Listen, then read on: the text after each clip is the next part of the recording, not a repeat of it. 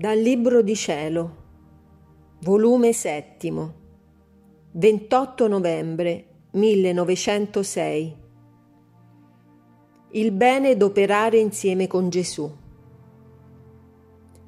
Continuando il mio povero stato, quando appena ho visto il benedetto Gesù, e pareva che si trasformava tutto in me, in modo che se io respiravo, io sentivo il suo respiro nel mio, se io muovevo un braccio, sentivo muovere il suo nel mio, e così di tutto il resto.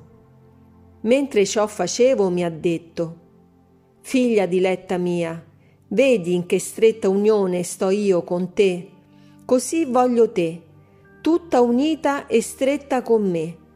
E questo non ti credere che lo devi fare quando soffri o preghi solo, ma sempre, sempre, se ti muovi, se respiri, se lavori, se mangi, se dormi, tutto, tutto come se lo facessi nella mia umanità ed uscisse da me il tuo operato, in modo che non dovresti essere tu altro che la scorza, e rotta la scorza della tua opera si dovrebbe trovare il frutto dell'opera divina».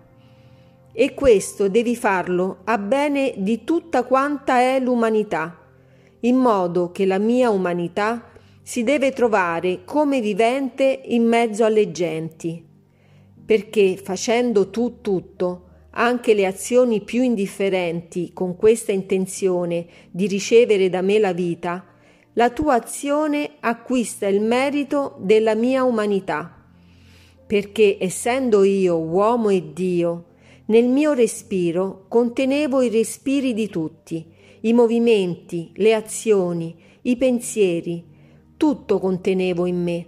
Quindi li santificavo, li divinizzavo, li riparavo.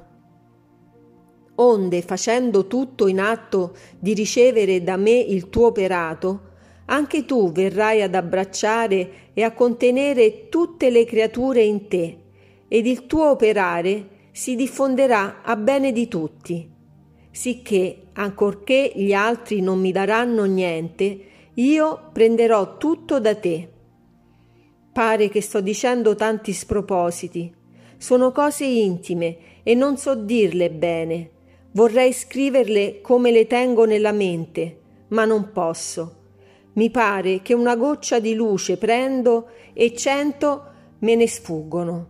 Avrei fatto meglio tacendo, ma del resto sia tutto a gloria di Dio.